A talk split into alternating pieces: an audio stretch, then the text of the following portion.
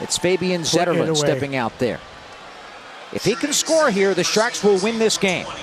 So far this year, he is 0 for 2 in the shootout. He should just He's copy due. what Logan Couture just did. He's Let's see, see if he does.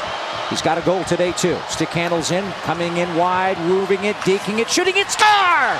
Fabian Zetterlund gets the victory for the Sharks in the shootout in Los Angeles.